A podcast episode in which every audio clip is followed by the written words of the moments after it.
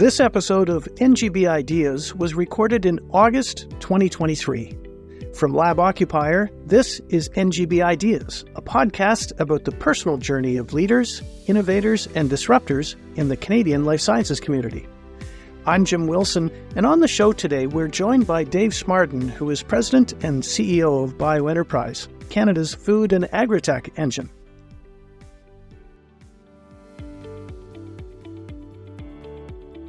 What we discovered over the years, Canada is a leader in agricultural research and food research. We're number eight in the world in the amount of per capita basis and the amount of money that we invest in agriculture and food research. That's great, and kudos to the agriculture sector and the Canadian government for having put us in that position.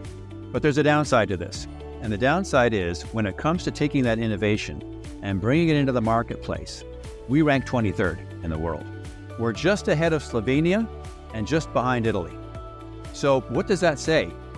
It says that we have a real problem somewhere in the innovation value chain or the ecosystem, that we are incapable right now of taking innovations and getting them adopted into Canadian agriculture and Canadian food systems. And we have to answer why that is.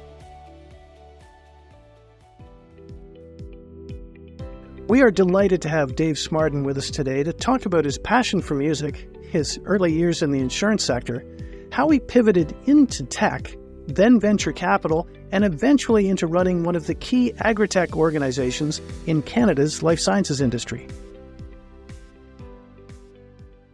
Dave Smardon, thanks so much for joining us on NGB Ideas. Thank you. It's good to be here, Jim. I appreciate you taking the time. Let's jump in. I understand you were born in Toronto, but that your family moved around a lot when you were growing up because your father was employed at a large company, and I guess with every promotion there was a move involved. Indeed, he worked for Procter and Gamble after the uh, Second World War. P&G went out and started to uh, recruit people from university. He was given free access to the university as a result of coming back from the war. So when he graduated from McGill University in Montreal, he was snapped up by Procter and Gamble, and then the whole story started. He moved around constantly from city to city. My claim to fame is that I went to 11 different schools in 13 years of schooling. Holy Andy. Really? Yeah. Did you ever have an opportunity to get to know anybody? Well, you know, as a child, you make friends so quickly. But your point is well taken that as you move from place to place to place, it becomes very, very difficult to maintain any long term relationships. So I didn't really have any of those you agree to write letters and try and stay in touch, but over a period of time, it dwindles away. Even within university, many of the people I had contact with in university, they're living their own lives. I'm living my own life, and we don't talk. Wow. You were Toronto to London, and then where else did you live? Toronto, London, Montreal, Winnipeg, Richmond, BC, and Hamilton. So you've got a sense of the country long before most people do. Yeah, absolutely. I understand you've got two siblings, a brother and a sister. Where are you in the pecking order? I'm the baby. Uh, it's a good place to be. Indeed, it is.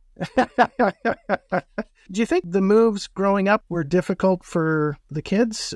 Some people I've spoken to have gone through a similar situation. It created a veneer, and others said it taught them how to make friends quickly. Yeah, I think there's pluses and minuses all around for this. You're right, you make friends very quickly, but the fact that you're moving so often and you can't maintain those friends, I think you also become a little cold towards relationships.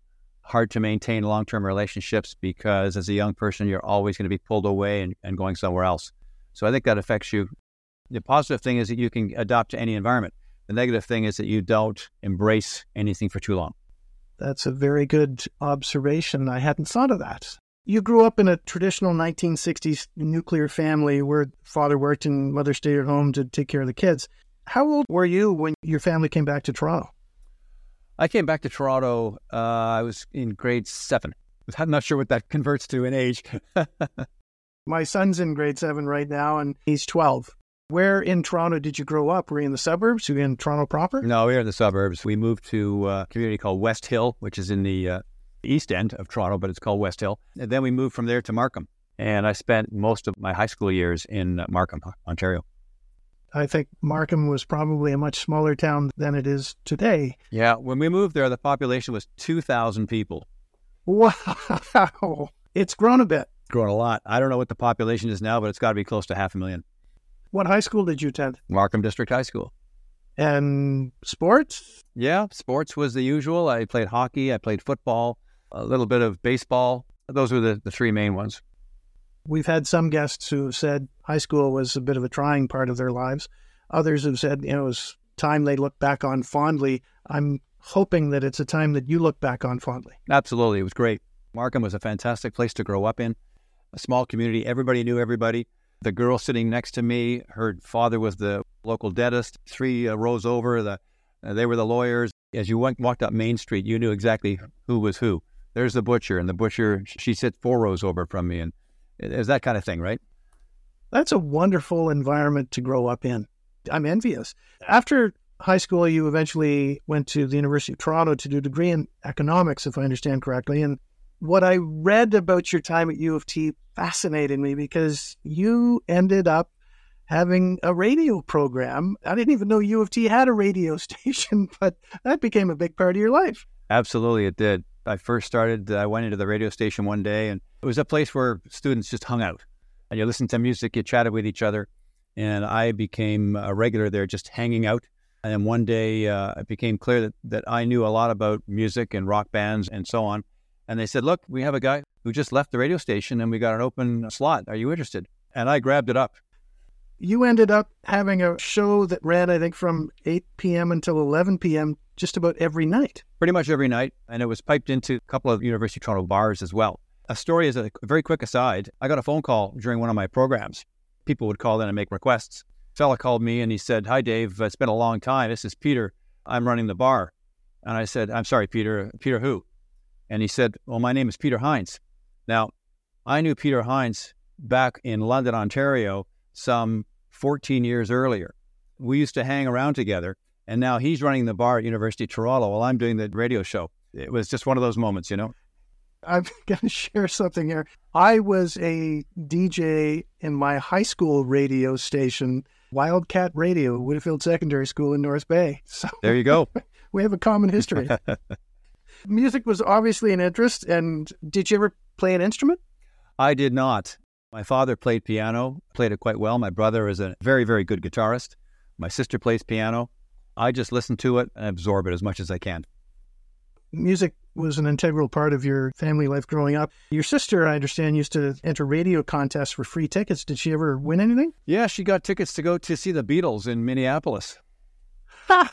And were you able to go with her? Unfortunately, I was about to go with her, but two of her other girlfriends took priority. So uh, I ended up having to stay home. and hopefully that was a good trip for them. She did say when she came back that she couldn't hear a thing in the auditorium because everybody was screaming so loud. was the U of T radio show a, paid gig or was that all volunteer? All volunteer.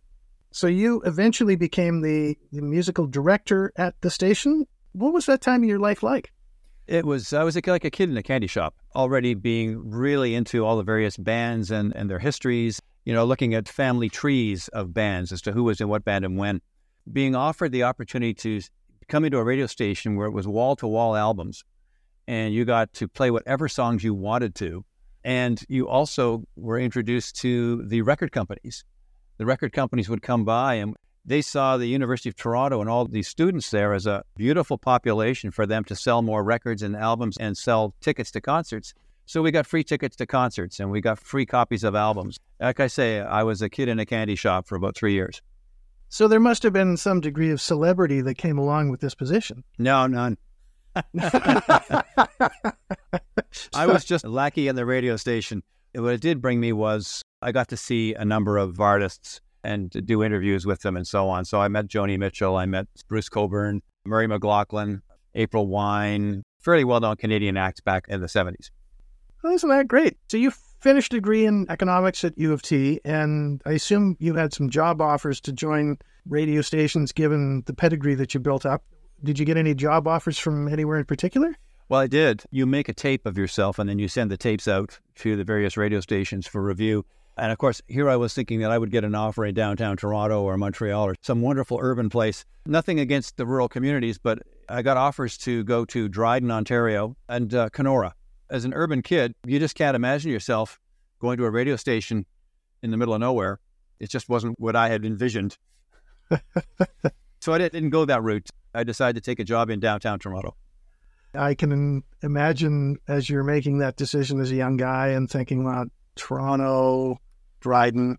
Not a pretty easy decision to make from a social perspective. Was it a tough decision from a passion perspective? Well, you know, it's interesting. The social perspective was number one. Number two was financial.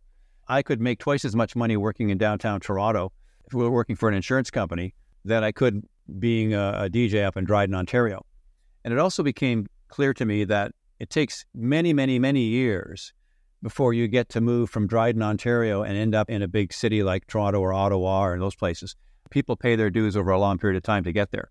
I think I convinced myself not to take that job and to stay in Toronto. So, what insurance company did you end up working with? I worked for a company on Yonge and St. Clair called Imperial Life. What was your role at that company? Were you in sales? Were you? I guess it was my degree in economics that brought me to the department. It was a combination of actuary, a person that would look over all the applications for insurance. And we had standard practices that we would go through. To be honest, it was a pretty boring job. But the social aspects of working at an insurance company where you had so many young people, think there were 17 or 20 people that were hired all in the same two weeks. So a whole bunch of us were brand new to the company. Of course, we gathered together and started to socialize a lot. We joined the insurance league baseball teams. We went for drinks after work in Toronto, became quite a little clique of individuals. You ended up getting shuffled, I understand, into a, a more technology end of things at the company. What was that entailing? I guess the company had realized they'd hired too many people and put them in the wrong places. So they had a bunch of us write these aptitude tests. Now, I am not very good at mathematics. Sorry, you've got a degree in economics. Yes, yes, yes, but not calculus. Okay. and formulation theory and so on. So I wrote the aptitude tests, and I was one of, I guess, five people that got transferred down to the computer department. And I just found myself enthralled with what was going on in computers and the technical aspects of it. I could really pour myself into it. So I, I, took to it and I left my economics background behind, and that's where I got indoctrinated into technology. What year was this? Oh, good Lord. this would have been around 1979, 78, 79. Okay. So long before the iPhone? Oh, long before, yeah. This experience in dealing with mainframes at that time got you down a career path. You pivoted a little bit and you ended up leaving the insurance industry. Where did you go? I went to work for what I thought was a small company and turned out to be a very large multinational called Texas Instruments. And they had just launched a series of mini computers and they were looking for some technical support people for Canada. So I was the first one they hired in Canada. It was in Richmond Hill.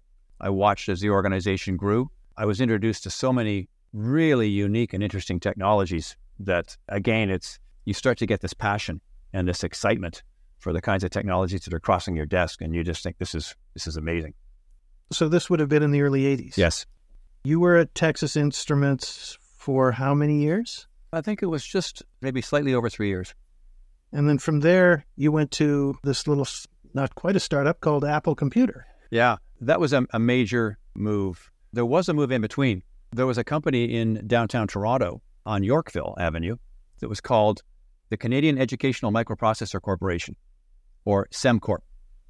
And CEMCorp received a contract from the Ontario Ministry of Education to design from scratch a computer system that was customized for students from the ages of kindergarten all the way up to grade 13 and they received first order from the Ontario government of some $30 million. And I went to work for that company. I was, I think, the fifth employee. Again, just a, a really exciting experience as the company grew. They were selling computers all over the world, and they were eventually bought by a multinational. And then you went to Apple? Correct. What was your role at Apple? It's interesting. Apple had job titles that pretty much no one had heard of before. So there was a group of us called evangelists we had an evangelist for desktop publishing, and we had an evangelist for telecommunications, and an evangelist for printing devices, and so on. And I was the software evangelist. And going from Texas Instruments to Apple with that sojourn between, what was that like? It seems like two extremes from a business culture standpoint. Yeah, so Texas Instruments was a very conservative organization. They were formed out of the armed forces of the United States, so everything was very regimented very creative organization and a lot of fun to work for, but very regimented. Going to Apple was the exact opposite. Apple was, if you see something that needs to get done, you go off and you do it. They were one of the first ones to have casual dress Fridays. So you'd see people in t shirts and jeans on a Friday, flexible work hours. They had something called the sabbatical program. Once you worked for five years at Apple, you could then take a one year sabbatical, go and do whatever you wanted, and you'd get your old job back when you came back. Just a totally different culture at Apple. I'm guessing you preferred the culture at Apple over the previous culture. When I look back and say, you know, why am I the way I am today? I think a lot of it has to do with Apple Computer and the culture that was at Apple. Isn't that a great testament to the culture and the company? It really is. I mean, Steve Jobs knew what he was doing. He knew how to get the most out of people.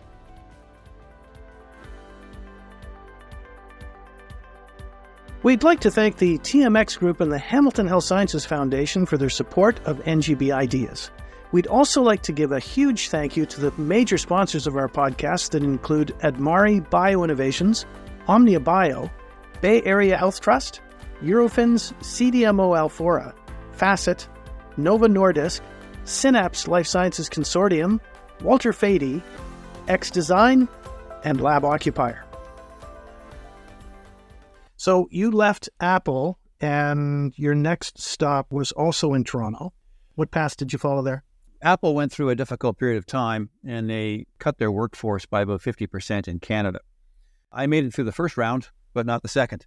And so I hooked up with some of my colleagues at Apple, been working with for quite a number of years. We started to do, I guess you'd, you'd call them high tech turnarounds and raising capital for companies. Sometimes we take management positions over a temporary period of time. And that became quite successful. And we started to learn a great deal about venture capital and how to structure investment deals and when to go looking for money and who to go looking for money from. Three of us got together and we formed a little investment company. We raised $32 million from high net worth people in the Ontario area, mostly Toronto. And we formed a venture capital firm called Naburu Capital Management. We did that for the next several years. That led into you founding a couple of very successful startups. Yes, we had a lot of fun. We didn't realize it at the time, but a model was developing whereby you build up a company and you sell it to your largest customer. And we did that twice, where the customer felt that the products that we had, the technologies we had, were strategic to them. And so they wanted to acquire them and use them internally so that no one else could have access to them. Was it about this time that you started doing presentations at universities? Yeah, you're right. The high tech entrepreneurial period was a period of craziness.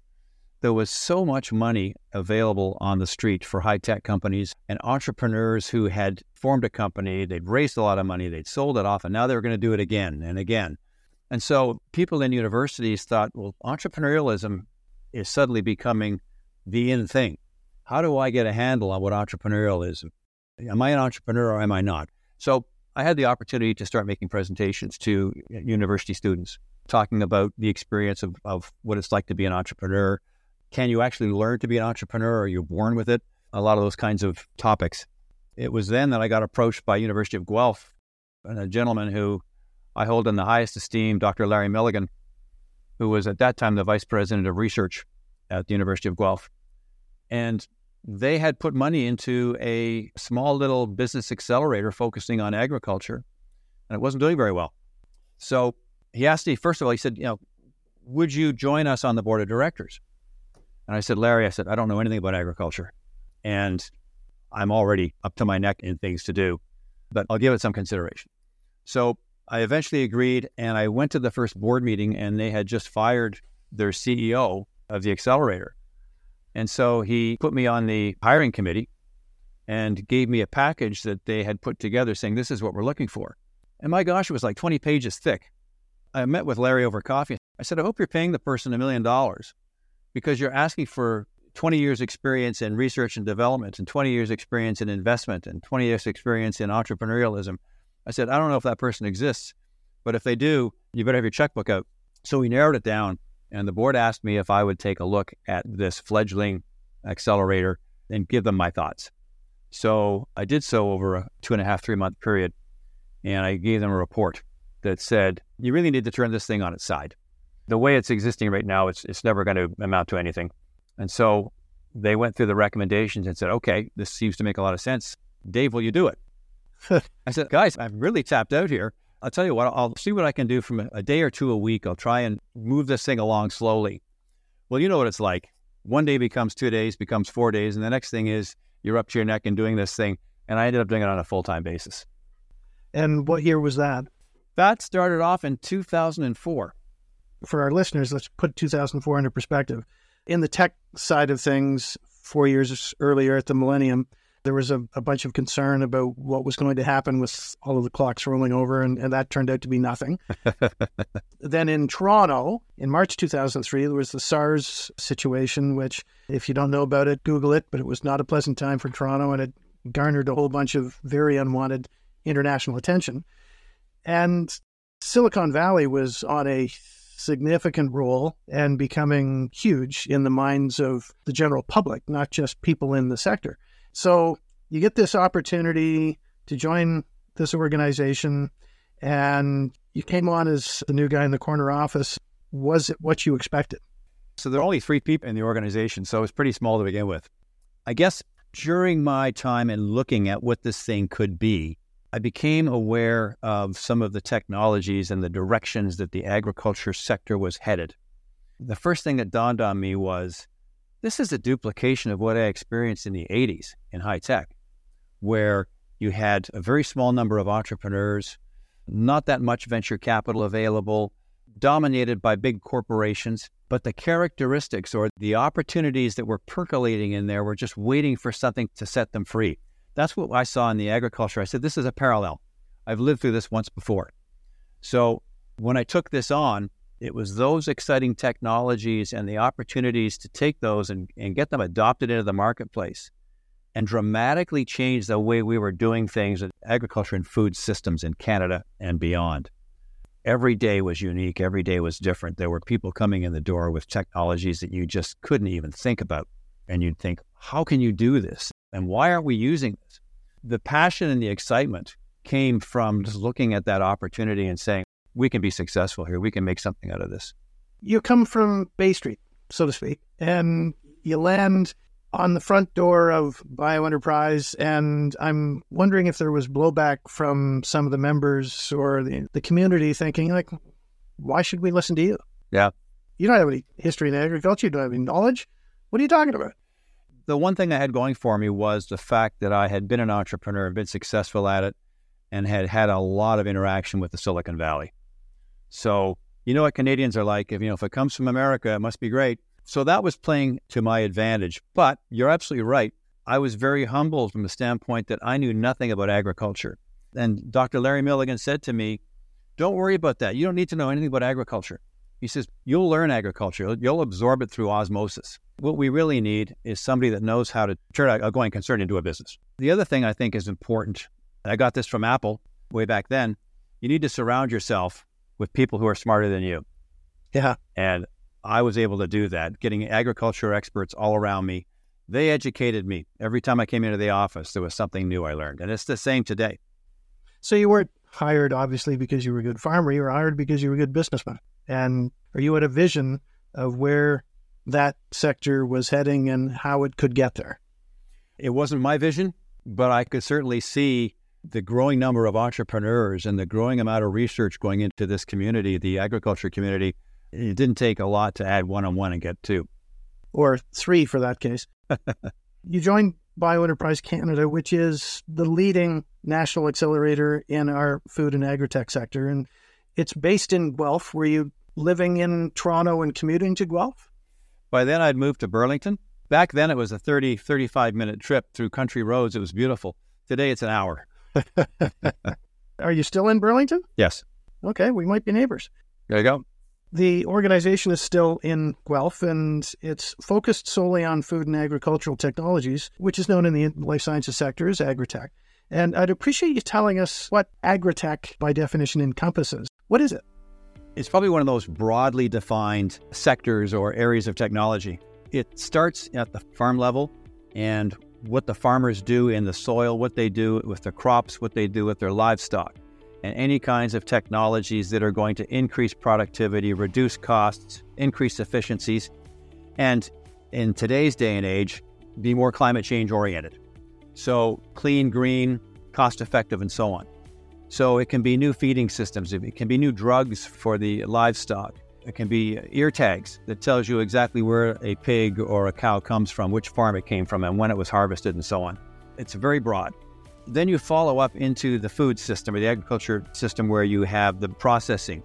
So it's the processing of the grains, the processing of vegetables, the packaging of vegetables, how they get to the consumer, how you reduce the amount of water that is used in agriculture and used in food processing. And then you go outside into the periphery where you take the byproducts of agriculture. You take the oils from flax and the oils from soybean and you use them in, to create bio based plastics that can be used in the automotive industry. You look at taking the ethanol from corn and, and using that for fuel with aircraft. So, very quickly, you move from the traditional agricultural farm to supermarket, and you end up working in areas of life sciences and energy, biomaterials, and so on. Agritech becomes just huge in its size. I'm sure many of our listeners just cued into the fact that agriculture plays a significant role in the Canadian life sciences sector. And when I first started going down this path 10 years ago, I had not made that connection. And I'm sure many people who are listening still have not, but they just did because of you. So thank you.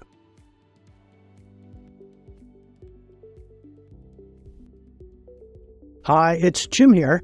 We appreciate you listening to today's show and hope you like what we're doing. If you do, we have a small favor to ask, and, and that favor is that we'd really appreciate you telling your friends about us and, and posting about us on social with the hashtag NGBIdeas. We will also greatly appreciate you writing a review about us on whatever platform on which you're listening today. Thank you so much for your support. Let's get back to the show. I'd like to do a bit of a deeper dive here because I'd like to talk about the organization and its mission. Why does bioenterprise exist? You've explained what it is, but why is it here? Way back in the in, in the old days, the Agriculture Agri-Food Canada, the Canadian government, could see that the areas in which Canada had been an agricultural leader globally were slowly diminishing. They were being eaten away in other countries who could produce products more cheaply. Labor was cheaper. They were starting to make use of innovations and technologies that we weren't using. And if we didn't do something in the agriculture and food system, instead of being a provider, we would be a buyer of all of this. And so Agriculture Agri-Food Canada decided to put a program together to support innovation. They couldn't do it themselves. They needed a third party organization that could do this. So what they did is they signed up a group of organizations like BioEnterprise, and there's others like AgWest Bio in Saskatchewan and PEI Bio Alliance in Prince Edward Island and so on.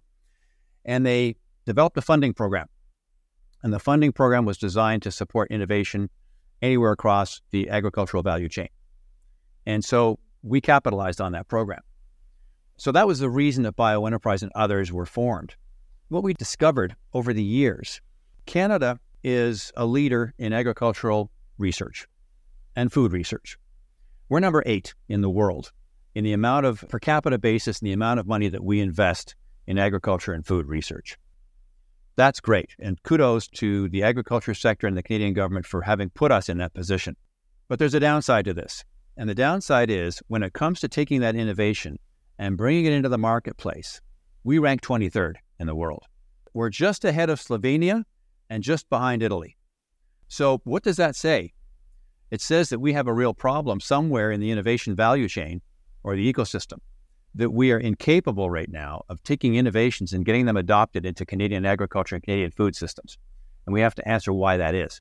So, being in the trenches as long as we have been, we had some ideas. We had what we thought were some answers. The first one was we give out money across the country into incubators and accelerators like peanut butter. We spread it all over the place in small amounts. And that means that we aren't building critical mass in the ecosystem. We're building little pockets of small players all around. Those small players don't know each other, they don't talk to each other, they don't share information, they don't share resources. So we operate not just like 10 provinces, but we operate like 20 different regions. And if you go and look in Brazil or Chile or the UK or France, they operate with a cohesive ecosystem that is constantly in connection with each other. They share information, they share resources to the betterment of the companies that have those innovations and therefore they're able to get those innovations to the marketplace more quickly than we can. So we said we got to change this. So we developed something called Canada's Food and Agritech Engine. It's a network.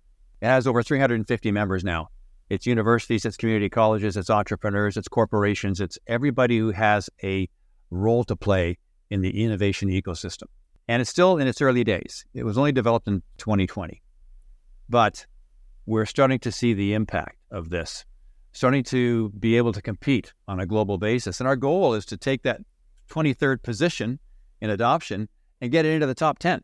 How close are we to getting there? Oh, we're a long way yet. As I said, it's early days. We've been at this for almost three years. What we're seeing is the people who are involved in that ecosystem are nodding their heads saying, yeah, yeah, this is absolutely what we need to do. We need to start building a critical mass of expertise in the ecosystem, expertise that can be shared in Moncton, New Brunswick, or Victoria, BC, or Yellowknife. Just because they're not located down the street doesn't mean that you can't have access to that expertise. Right. And the second piece has to do with government funding. Most government funding programs, again, are regional or provincial. And so if you're an entrepreneur and you're located outside of Ontario and there are programs designed to support your business, you can't have access to those because you're in Manitoba, you're not in Ontario. So there needs to be a national program that's put in place that says, doesn't matter where you're located, we'll give you access to these resources and to these funds to move your technology and your innovation, get it adopted into the marketplace for the benefit of Canadian agriculture and food systems. Must be a full time job and then some trying to break down barriers and walls. It is. It always has been. And it's not just agriculture. You have that, I'm sure, in, in just about every sector. But I think we're learning. We're understanding better what it takes to take a, an early stage innovation and get it into the marketplace you're going to hit a brick wall very quickly if your resources that you're tapping into are in one little region somewhere in Canada. I would think that a lot of these organizations, you know, one of their unfortunate goals is self preservation, which prevents the communication and the cooperation that you're outlining. That's a whole other sector. I, I won't go down that rabbit hole. If you are in self preservation mode, located, i will go back to Moncton just because I picked that originally. In Moncton, New Brunswick, someone comes to you and says, Guess what? you can have access to all these resources. And in doing so, you increase your capacity, you increase your capabilities, and you increase the impact that you're going to have economically, and it doesn't cost you anything. Does that not make sense to you? And for the most part, they go, absolutely. How do I do this? And all we say is join the network, get involved. So we will have the contact information for the organization at, at the end of this conversation. I'll take my sales hat off. BioEnterprise is in Guelph. I'm sure there's an informal relationship with the University of Guelph, which is a fabulous university, but why is it in Guelph? Well, it was originally started from the University of Guelph and it was run by somebody who came from the University of Guelph. And the idea was that there's so much research taking place at that university that they just needed to find a better way of taking that innovation, getting it off the research tables and the development tables and into the marketplace. The problem they, they uncovered, it's kind of pandemic across the country, is universities and university professors and researchers are really interested in doing the research and writing the paper with the research and then moving on to the next project. Most of them do not have a business bone in their body. And so when it comes to saying, okay, now what happens? You got this innovation, now what happens? Oftentimes it just sits on the table where it might go to the tech transfer office, and the tech transfer office will try and license it out to somebody if they can find someone interested. But what really needs to happen is you need to get some business entrepreneurial spirit behind that innovation and say, okay, this is the person that's going to drive it. They may not have all the experience that they need, but they've got the passion and the energy to do so. I'm thinking as you're speaking about all of the people I've spoken to who share your passion and have followed your lead in taking the reins and just getting it done. You are to be applauded on so many levels. Who are the partners of BioEnterprise? Well, funding wise, it's federal government, provincial government, economic development agencies. They have some multinational corporations that provide us sponsorship dollars. The network is full of members and partners. So we keep the cost of joining at an absolute minimum. It's $1,000 so it doesn't cost very much to join. And the benefits that you get are tenfold more than that. So that's really how the funding takes place. And when we run a funding program, a lot of times the government will say to us, we're willing to fund this up to 50%. So, one of our goals or objectives is to go out and find the other 50%. So, if you can find an issue that is really important to the dairy industry or important to the canola industry, then we have 50% of those dollars covered off by the government. And we can go to the canola players or the dairy players and say, this is important to you. Kick in 50% let's go. So, if there's a listener from a family office or a company that is looking to invest in this sector, they should be contacting your organization. Yeah, absolutely. We have everything from startups to what they used to call gazelles, companies that are on the, a fast pace, uh, they're on a rocket ship up to success. And all these companies need investment capital. So, we have a pretty big database of companies that are in, are in need of some form of funding. You've been in your position for 18 years now, and it was three people when you joined. And I'm looking for your thoughts on where the organization has come from and where it's heading. Well, the passion hasn't left. I can tell you that. I can see that. I think the opportunity we have in Canada, we're a big country. And so the network needs to have feet on the street. We need to have people across the country who understand the local ecosystem. And let's use Alberta as an example. You know, you've got probably five or six various types of incubators and accelerators located in Alberta. You've got the universities, you've got the community colleges. Somebody has to promote and facilitate relationships and facilitate co funding opportunities and cooperative projects. We are doing some of that now. But the opportunity to do it on a much larger national scale is in front of us. The government wants it, corporations want it. I mean, if you're a multinational corporation, you don't want to have to talk to 150 organizations in Canada to understand what's going on in innovation. You'd like to go to a one stop shopping place and say, Hey, I'm looking for this. What do you know? And you can say, Oh, yeah, that's taking place at Dalhousie University in Nova Scotia. Let me put you in touch with them. You know, those kinds of things. What I see is an overarching organization that supports the ecosystem, doesn't compete, but supports the ecosystem, and is able to get the ecosystem operating in a far more collaborative and cooperative fashion so that we can compete with the other countries I mentioned earlier. Thank you for that. For some of our younger listeners who may just be in university, just starting out their academic careers and, and trying to figure out what professional path they should be pursuing, what advice would you give them as it pertains to the future of agritech? I think we are at the embryonic stages of where agriculture and food are going. Young people today are so much more aware of what is in our food products. They read the labels. They are concerned about how our food gets to our table. You and I, I'm not sure about you, but certainly for me, if you'd thrown a dinner on my plate 20 years ago and said, Where did it come from? I, I would have thrown my hands in the air. So I have no idea. The young people are far more knowledgeable, they're far more passionate, and they're, they're far more intellectual than we were when we were growing up. The opportunity for them to change the food system and the agriculture system is a beautiful opportunity. It capitalizes on their passion and their energy, and the opportunity is global. So if I was picking a place to throw my hat now, knowing what I know, I wouldn't think twice. I'd be looking for opportunities in the agriculture and food sector. This is NGB Ideas. I'm Jim Wilson. What do you think about alternative meat products? We had the CEO of company in Toronto, New School Foods, on as a guest a few weeks ago, and passionate, incredibly talented, incredibly bright, and incredibly driven. And I'd be interested to get your thoughts on that sector of your industry. There are a number of what I call subsectors, and this is one of them. Alternative proteins is one that not only is the technology amazing, but it is hampered by the requirement for consumer education. And we have that in a few areas where consumers have to become more amenable to alternative proteins. And there will be continued work on tastes and flavors and smell and so on for the alternative proteins. It's going to be driven a lot by the young people. When the burgers first came out, my daughter being one, she used to go over and she used to order the Beyond Meat burgers all the time. I never had one. And she said, Dad, you, you got to go and try one. So I went and I thought, why would I have the other? This is great. I really enjoy them. So I have those now. But it took time for me to embrace an alternative protein. And I think that's the case for a lot of Canadians and a lot of people around the world.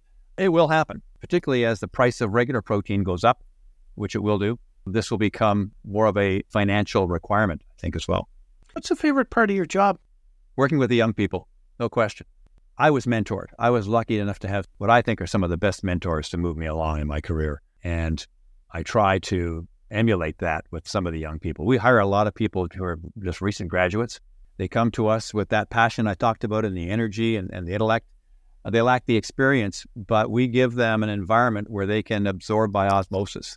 You know, we give them a, enough rope to hang themselves, but just before they hang themselves, we tell them to come into us. If you have a brick wall, let us help you knock that over. One thing I say to other people about managing is, you know, when you hire those kind of people, get out of the way. Let them do what they're supposed to be doing. And so that's what we do. We give them a lot of mentorship and a lot of leeway. We get out of the way. That's very good advice. I'm going to tweak that question that I asked a little bit and ask you what's the biggest challenge of your job? It's twofold, but they are related. One is education. There is still a long road to go to educate people on what happens in agriculture in the field and in the barns. And farmers are the number one custodians on earth, but that message doesn't go out to the consumer. So we need to find a way to get that message out there. And in doing so, you will find bankers and investors taking a much greater interest in what's going on in the agriculture and food sector. We've seen it growing over a period of time, but you mentioned family offices earlier. You know, family offices do a lot of tire kicking in this area.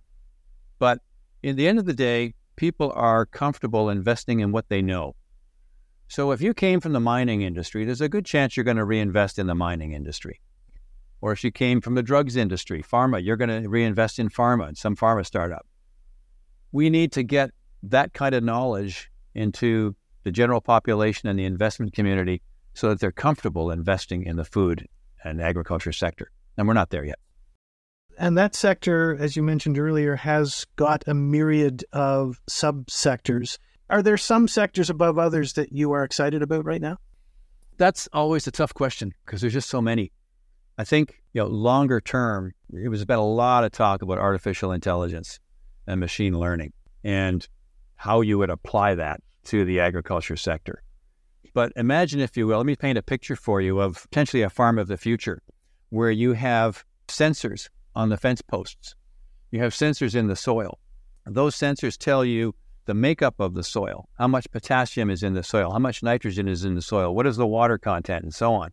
You get the same thing from the air on the sensors that are on the fence post. You have GPS systems up above who can drill down below the surface to tell you what kind of soil you have, analyze it, and tell you you shouldn't be growing corn on this soil. You should be growing soybean because soybean is a good match for your soil.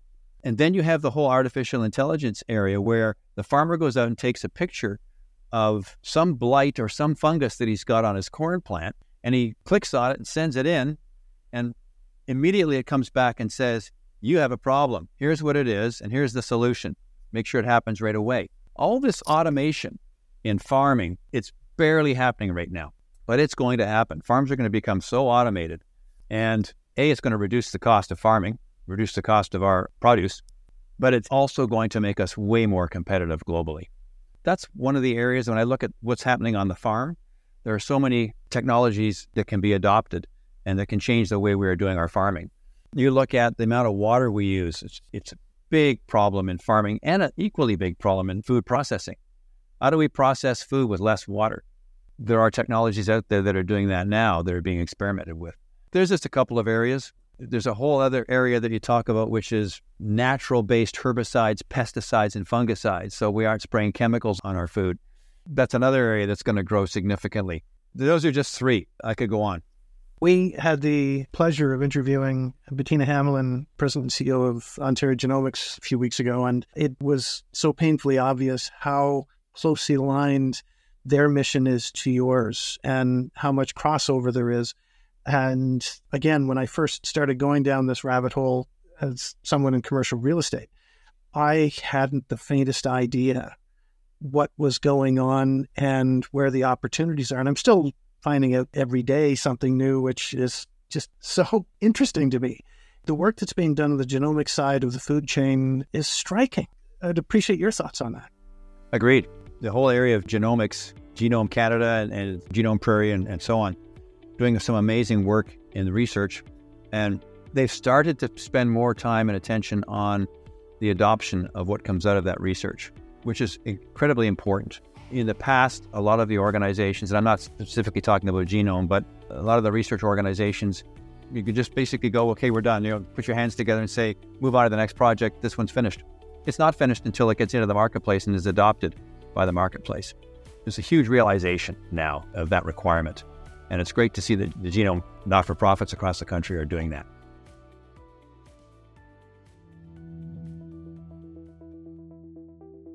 Hey, it's Jim Wilson here.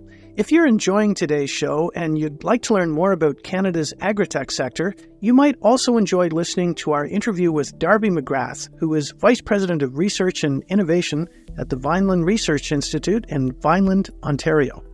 You can find our interview with Darby at ngbideas.podbean.com or wherever you get your podcasts. Thanks. Let's get back to today's show. I'm going to shift a bit here and wander off into left field. One of my favorite questions on this podcast that I get to ask is focused on the unexpected benefits of what initially looked like mistakes. I'm wondering what the best mistake you have made in your career has been and how it turned out. I think, from a standpoint of moves that I made, when I was in the startup organization in downtown Toronto in Yorkville, that computer company that was designing the education computers, it took a lot of thought before I left. And even when I did leave that company, I was unsure that I had made the right move. Where I went after that was Apple. Going into Apple, such a foreign culture and a very different environment, it took me some time to think was this a mistake? Should I really have made this move? And that probably turned out to be the best thing I could ever have done in my life, other than marrying my wife and having my daughter. That would be number three. so I would say I'm not saying that it was a mistake, but I certainly question whether it was a mistake at the time. Every time I ask that question, I think, ah, oh, I wonder if this is going to be interesting. And every time I think that, it, it's so cool to listen to. Again, looking back in your professional career, have there been any situations that changed the way you have either worked or lived your life? There are some things that come to mind that, that may not directly answer what you're asking, but for the first part, when I was going through university and graduating, you know, my father had worked for the same company for 38 years, and I thought I would do the same. And the aspect of layoffs and having people fired and not working for the same company for your entire career was something I just never imagined. It wasn't until, you know, I was on my third company that I thought, well, this isn't working out the way I thought it was going to. Uh, when I went to Apple, it was really interesting when Apple ran into some financial difficulties and they had to cut back their Canadian operations by 50%. And as you watch some of your comrades leaving to do other things and you're stuck there, you know, you're thinking, oh, geez, you know, now what am I going to do? But the freedom that you get when that happens to you is actually quite amazing. I look at the people that left Apple, they all did startups. They all ended up being very successful. And that's because of what they learned at Apple Computer and, and through their careers. You asked me a question earlier about what would you tell young people? And the one thing I would say is don't try to plan your career because you're going to fail. You're going to go places that you had never thought you'd go. You're going to get experiences that you would not have believed or ever imagined. And your career is going to end up somewhere totally different from what you had thought. Go with it. Follow your heart. Follow what you want to do. Because if you're passionate, you'll be successful. That's what I see from the people that I worked with at Apple. Even today, I mean, I'm still in contact with some of them we have this group on Facebook, and it's pretty interesting where they end up. And it's interesting, if I heard correctly, when these people were getting packaged out, your reaction as someone at the time who was not packaged out, the inference is, what's wrong with me kind of thing. And what am I going to do now? It's, it even goes beyond that. When you see your friends leaving, A, you're very, very sorry that they are leaving because they are a part of you. And there is this hole. Now you're stuck there. You're the survivor. But do you really want to be the survivor in that environment? It has impacts both for the people who leave and the people who are still there. And they aren't all positive impacts. Some of them are quite negative. Thank you for pointing that out. I never considered that. That's a really astute observation. I'd like to ask you if you had the opportunity to do a do over and you could go back to university and take that course that, gosh, in hindsight, you wish you'd taken. Is there one that comes to mind? Yeah, there was one that I opted out of for very stupid reasons. It's going to come out of left field for you, but uh, it was astronomy. Absolutely. You're right. That's out of left field. Yep. Yep. I have always been keenly interested in the stars from a very young age. And I had the opportunity to take some astronomy courses and I dropped them. You're going to laugh at this, but I dropped them because they were all at night.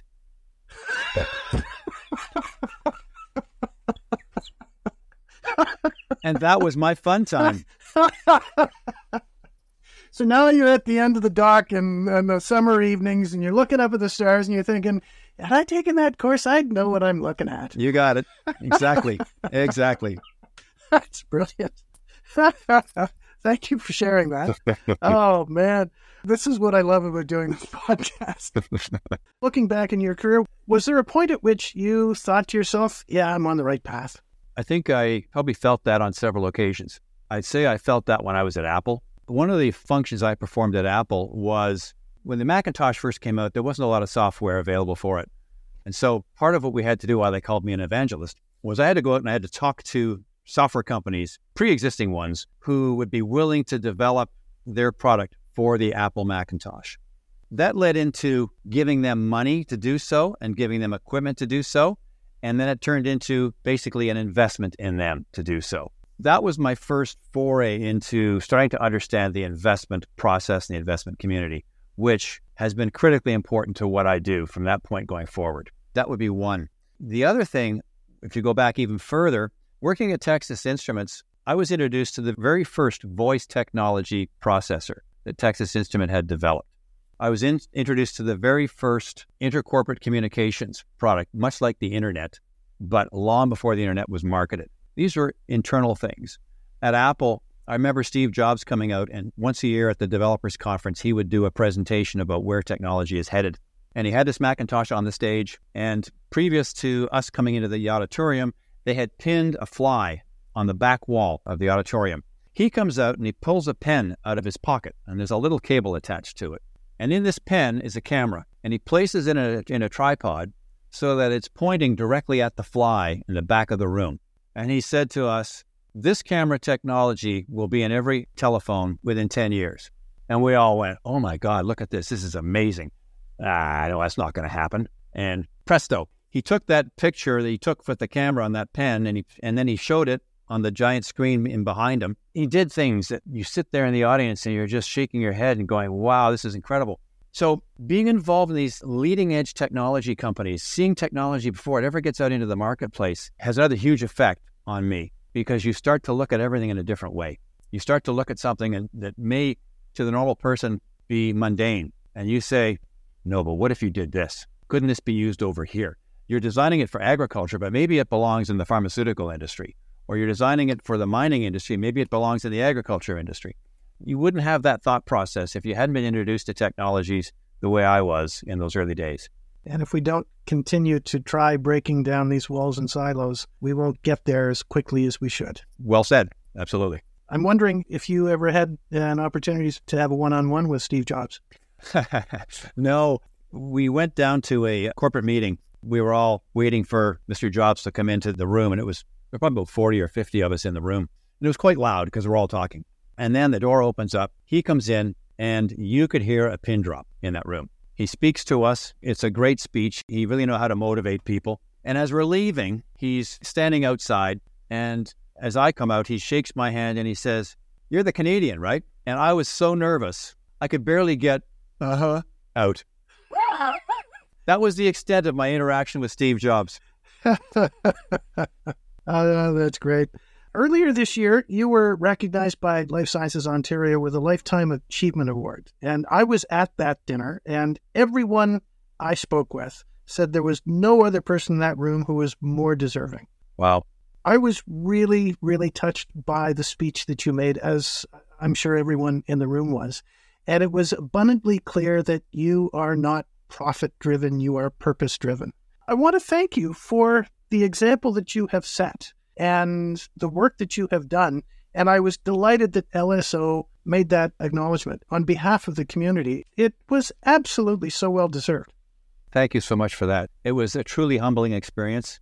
It's something that will stay with me for the rest of my life when you get recognized like that. And as I said in the speech, you don't think about what you're doing on a day to day basis, on what the impact has been or what the impact could be. Sometimes it takes something like that for you to sit back and ruminate about where have I been, where am I now, and you know, have I really had an impact? Is there something there to be proud of? Is and I am, I'm very proud of it. I'm by no means done yet because in in my mind there's a goal and I want to get as close to that goal as we can with this, this bit about collaboration and cooperation in Canada. We've got to raise the capabilities of Canada from a technology adoption standpoint. That evening was incredibly special. Well, and I'm personally thankful that you remain humble and agreed to do this little podcast with us. We always end the podcast with the same question, which is what's the next great big idea on your horizon? When you get an award like I just had, it means you're getting old. so uh, I know that I have to start looking at what I'm going to do afterwards. And my wife and I are talking about doing some traveling. Probably got a few more years left to give, and then uh, I'll go off into the sunset and start seeing parts of the world that I've always wanted to see. That's something to which I aspire. Thank you so much for this. This has been a treat. I've really enjoyed it. Thank you, Jim. You're a great interviewer. I really enjoyed the process. You made every bit as fun as, as I hoped it would be. So thank you. That's very kind of you. Thanks.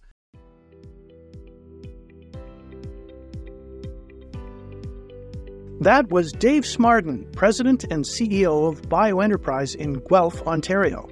If you'd like to learn more about the great work Dave and his team are doing, you can go to bioenterprise.ca. They're also on social at bioenterpriseca. I'm Jim Wilson, and you've been listening to NGB Ideas from Lab Occupier. Thank you, as always, to Tisha Prasad for researching and editing today's show. If you're not aware, we are on social at NGB Ideas, and you can follow me at Lab Occupier. If you'd like to contact us, you can send an email to my address, which is jwilson at Leonard, that's L E N as in Nancy, A R D, dot com. Thanks so much for listening. This episode was recorded at the Lab Occupier Global Home Office in August 2023.